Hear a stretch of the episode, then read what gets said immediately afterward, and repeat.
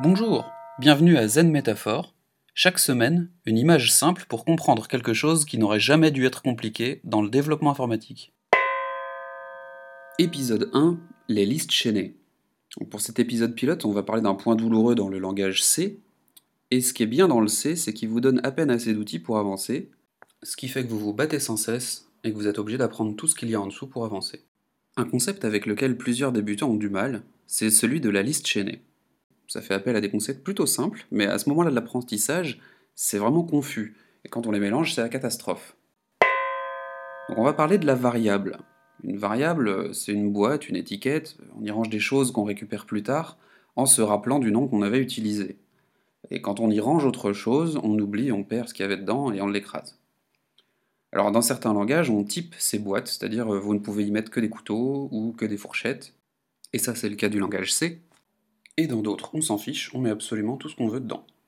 Donc maintenant, un autre concept intéressant, c'est celui du pointeur. Un pointeur, euh, c'est tout simplement comme un numéro de téléphone.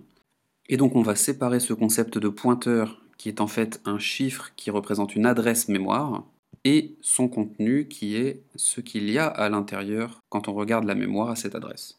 De la même manière, Personne ne confond un numéro de téléphone et une personne, donc raccrochez-vous à ces concepts-là si vous avez du mal, ça devrait vous aider à éviter les pièges.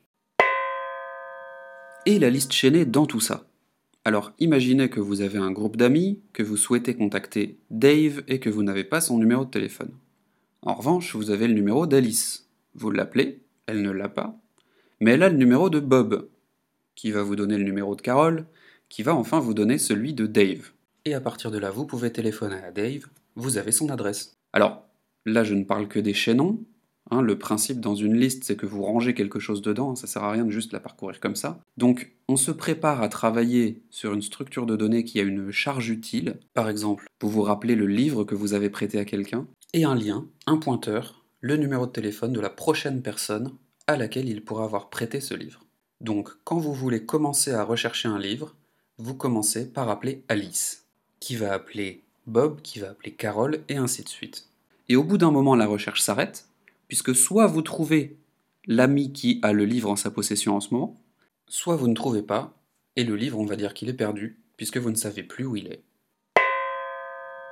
Alors bien sûr, la contrainte fait rire, la méthode semble absurde. Le principe c'était d'expliquer la liste chaînée, et vous comprenez bien que pour des problèmes différents, il va falloir avoir recours à des structures de données différentes, que l'on parcourra de manière différente. Ce sera le sujet d'un prochain épisode. Pour revenir à la liste chaînée, on peut aussi imaginer chercher un ami dans un train.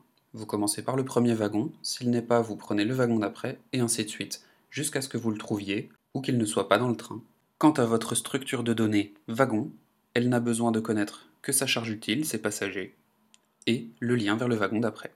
Bref, j'espère que vous aurez compris, ou que la prochaine fois que vous tomberez sur un débutant qui a du mal avec le concept, vous pourrez lui expliquer ça un petit peu mieux avec des métaphores plus simples, de la vie réelle.